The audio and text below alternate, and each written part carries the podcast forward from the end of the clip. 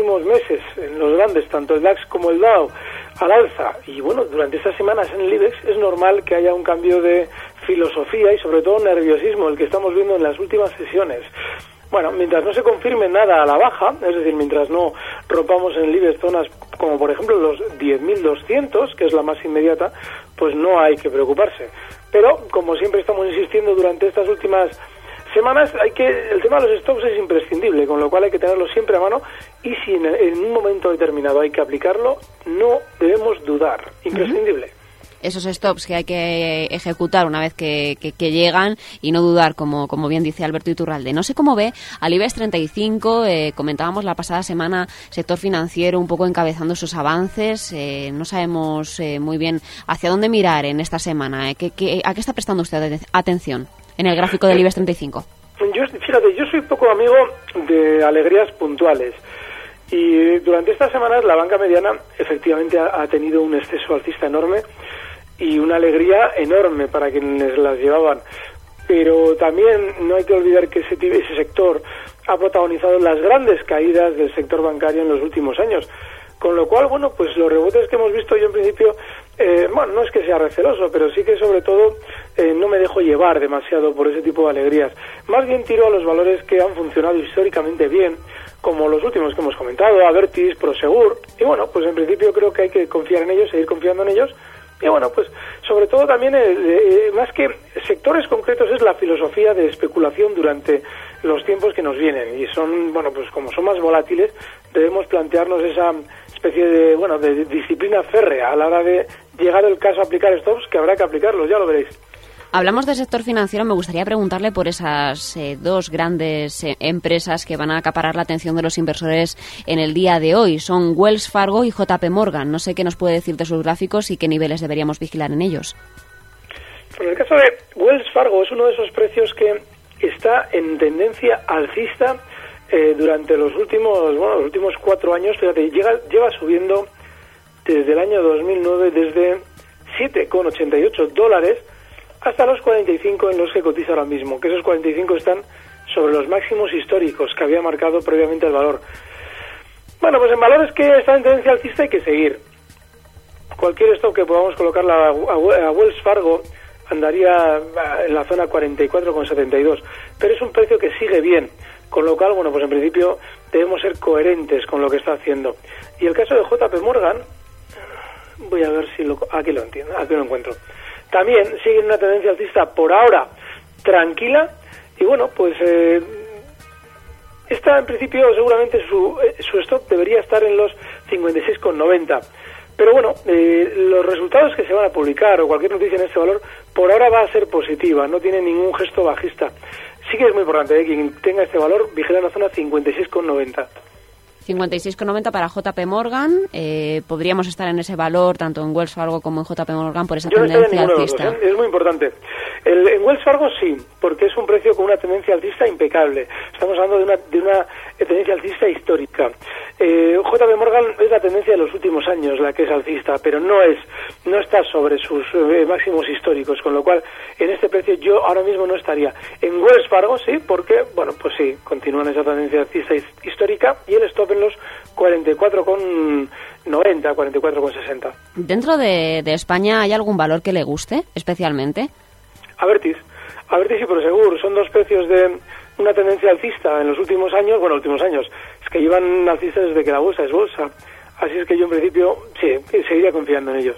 A Berti seguiríamos confiando en él entonces de cara a 2014. ¿Y qué le parece Google? Porque ayer anunció una compra eh, de un laboratorio de Nest Labs por 3.200 millones de dólares. Aprovechando la noticia, haciendo un poco de repaso de su trayectoria, ¿cómo ve al título? Google es uno de esos valores del Nasdaq que también está especialmente alcista en los últimos años. Al Nasdaq le tocará frenar y le tocará eh, recortar. Pero antes de nosotros eh, dar por hecho que lo va a hacer, debemos esperar un gesto en ese sentido de los valores importantes del Nasdaq. Google o Amazon, por ejemplo, que es otro de los de, tendencia alcista impecable. Vale, Google en concreto, que está ahora mismo en los 1.122 dólares, no ha hecho nada bajista. Así es que mientras no eh, rompa niveles clarísimos eh, de los 1.100 dólares, pues tenemos que confiar en que su tendencia alcista va a continuar. Lo importante en los valores eh, con una tendencia alcista tan clara, sobre todo es tener la estrategia nosotros, la estrategia muy, muy clara también. Y bueno, pues mientras tengamos un stop eh, bien colocado y mientras el valor no lo esté rompiendo, debemos confiar. No, no, no es buena la filosofía de decir, Joder, es que esto, ha subido mucho. esto ha subido mucho, pero es que Google también había subido mucho cuando estaban 700 dólares y luego siguió subiendo. Así es que, bueno, mientras tengamos nosotros la estrategia clara, no hay que eh, dejar de lado estos precios. Hay mucha gente que se pregunta si hay títulos concretos de algún sector que se benefician de alguna estacionalidad. Eh, me refiero, por ejemplo, temporada navideña, de compras, em, periodo a lo mejor de mm, volatilidad o de algunos cambios eh, en cuanto a climatología para algunos títulos que tengan relación con esto. ¿Usted también vigila esas claves a la hora de operar en el mercado o simplemente nos centramos en los gráficos y somos conscientes de esos stops que estábamos diciendo y de cómo elaborar una estrategia en base al gráfico? El mercado eh, normalmente nos propone siempre lo que se llama ilusionismo bursátil. yo le llamo ilusionismo bursátil. Y es que cuando vemos que un precio el 55% de las veces hace tal o cual movimiento, consideramos que es una clave, ya sea estacional o, bueno, es decir, es, una especie de pauta que nos puede ofrecer en, el tiempo una garantía de acertar con el valor. Sin embargo, el 55% es, es, una, es un porcentaje bajísimo, porque en realidad un precio tiene dos opciones 50% de subir y 50% de bajar. Estamos hablando de, lógicamente, de unas, de unas opciones, una estadística matemática.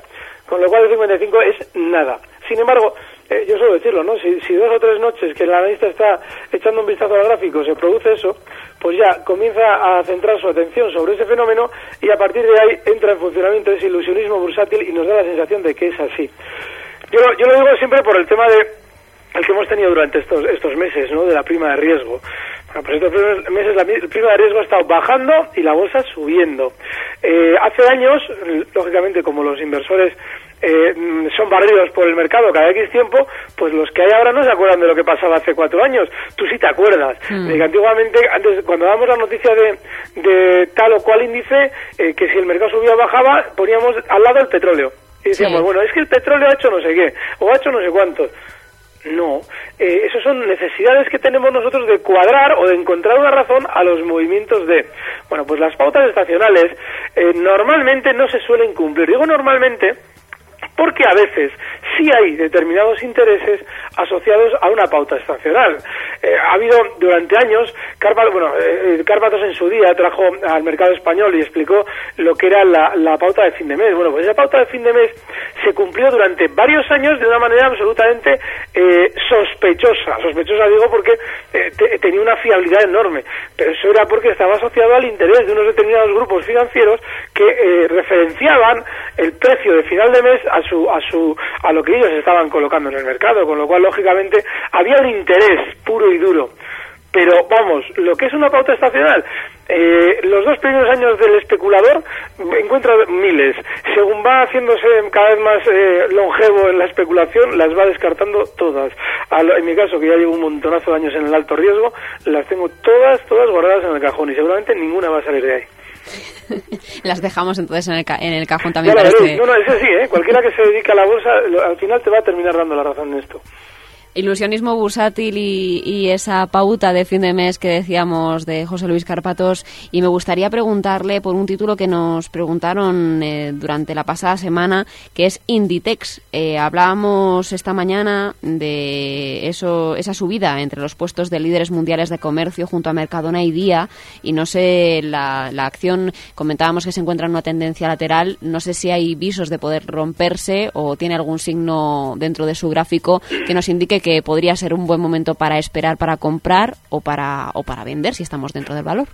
Bueno, en este valor, eh, durante estas últimas tres sesiones, ha hecho un recorte, bueno, eh, no, no es un recorte especial, pero bueno, pues eh, si el precio ya parece que apunta a caer un poquito más, como indica ese recorte que hemos tenido durante estos días, pues bueno, pues hay que dejarle caer más. Eh, seguramente la zona de soporte que podríamos fijarnos si queremos entrar en Inditex estaría en la zona 113,50. Es un valor de una tendencia alcista, bueno, también de varios años. Lo que pasa es que efectivamente durante estas últimas semanas, incluso un par de meses, está más lateral.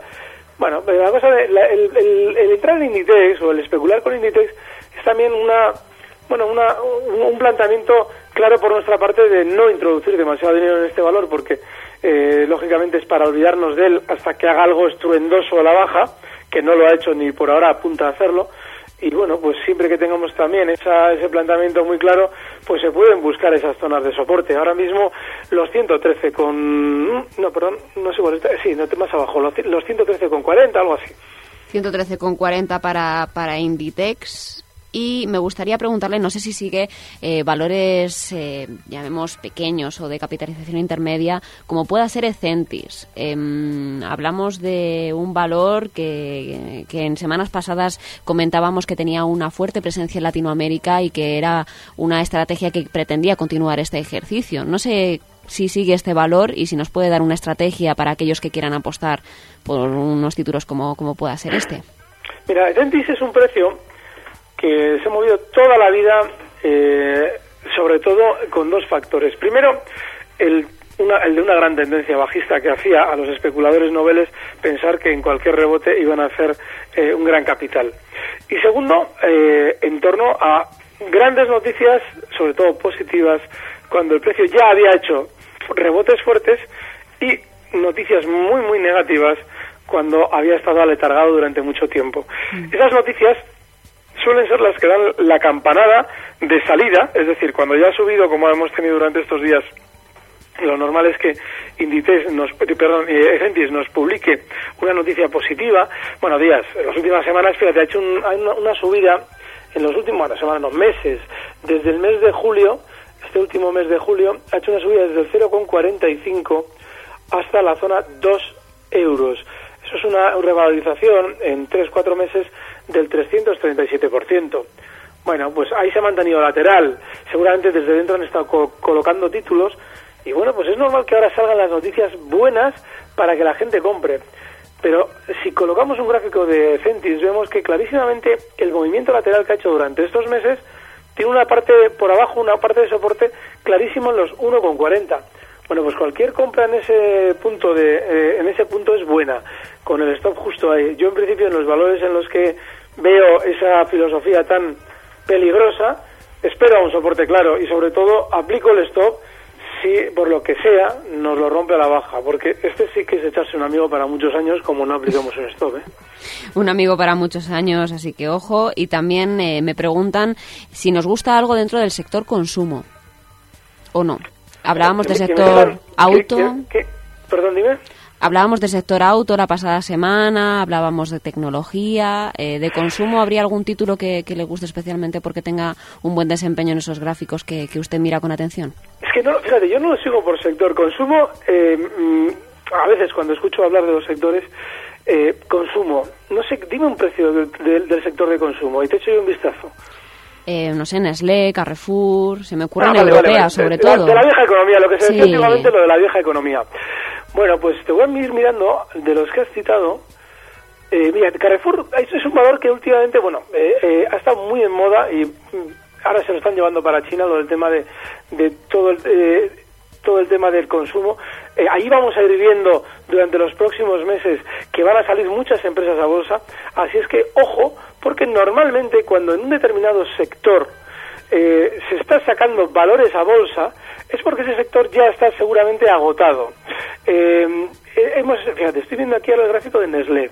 Nestlé es un valor que durante los últimos meses ha subido mucho y ahora está en la zona 66 euros. Fíjate, ayer eh, me comentaban que en, China iban a empezar a salir valores a bolsa relacionados con, pues eso, pues, pues, con, como decís vosotros, con el consumo, lo que era antiguamente la, vieja economía.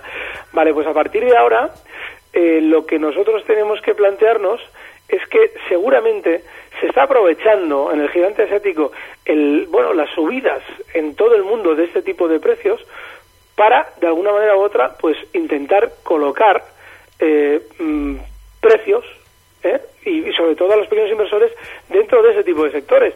Así es que yo ahora mismo en el momento en el que viera que se va a ver ¿eh? durante los próximos meses que allí en China nos empiezan a decir que salen empresas bolsas relacionadas con este sector, me plantearía seguramente la salida en todos ellos, porque han sido especialmente tranquilos.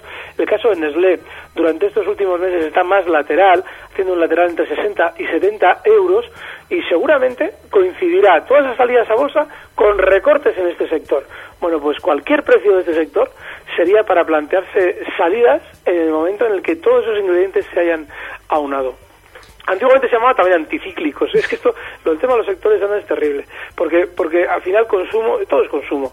Pero bueno, está bien, sí. Y en último caso me gustaría preguntarle por Mediaset, también un valor que, que tenemos eh, en vigilancia también dentro de Onda Inversión, por eso de que también nuestros compañeros de Onda Cerreo se dedican a los medios, al social media. Eh, Mediaset parece que podría estar en una buena racha o podría estar ya fuera totalmente cualquier inversor que quiera entrar en él. Fíjate, hay varios valores que han hecho una subida muy fuerte hasta octubre, muy, muy fuerte. Eh, en el caso de Mediaset también ha sido tremenda, desde los 3,20 euros hasta los 9,45, un, casi un 200% de subida. Bueno, pues eh, eh, estos valores han estado frenados desde octubre y en las últimas subidas del IBEX no han respondido en la misma proporción. Mediaset, que alcanzaba la zona 9,50, en octubre. Ahora en la subida que ha hecho el IBEX no ha superado esa zona, está en 8,89. Eso lo que da es una idea de lateralidad y sobre todo de mayor volatilidad. Bueno, yo soy bastante receloso de precios que hagan eh, subidas especialmente fuertes y rápidas cuando el IBEX no las ha hecho y sobre todo de valores que ya no están superando las zonas que proporcionalmente deberían superar con respecto a las que está superando el IBEX. Así es que yo creo que a estos precios ya no les toca tanta alegría como en su día les tocó. Hay que tener en cuenta que ahora ya están más de moda. Ahora ya los inversores ya se han dado cuenta de que estos valores saben subir, con lo cual enseguida tienen la escopeta preparada para entrar en ellos llegado el caso. Con lo cual yo en principio sí creo que a mi DC le va a costar mucho más superar esa zona 9,50 y yo personalmente me mantendría especialmente ya al margen de los valores que hasta octubre habían protagonizado un exceso alcista. Pues como ven, estamos hablando de valores de la bolsa española, de la bolsa americana. Todos los martes con Alberto Iturralde tienen esos valores eh, recomendados o no para, para poder entrar o ya para salir si, si ya pasa una determinada zona de soporte de resistencia. Así que Alberto Iturralde, analista independiente y colaborador de díasdebolsa.com. Le emplazo al próximo martes seguir respondiendo las dudas de nuestra audiencia a través de, de Twitter de arroba onda inversión y a seguir dándonos esas claves que mueven los mercados. Un fuerte abrazo, Ana. Gracias.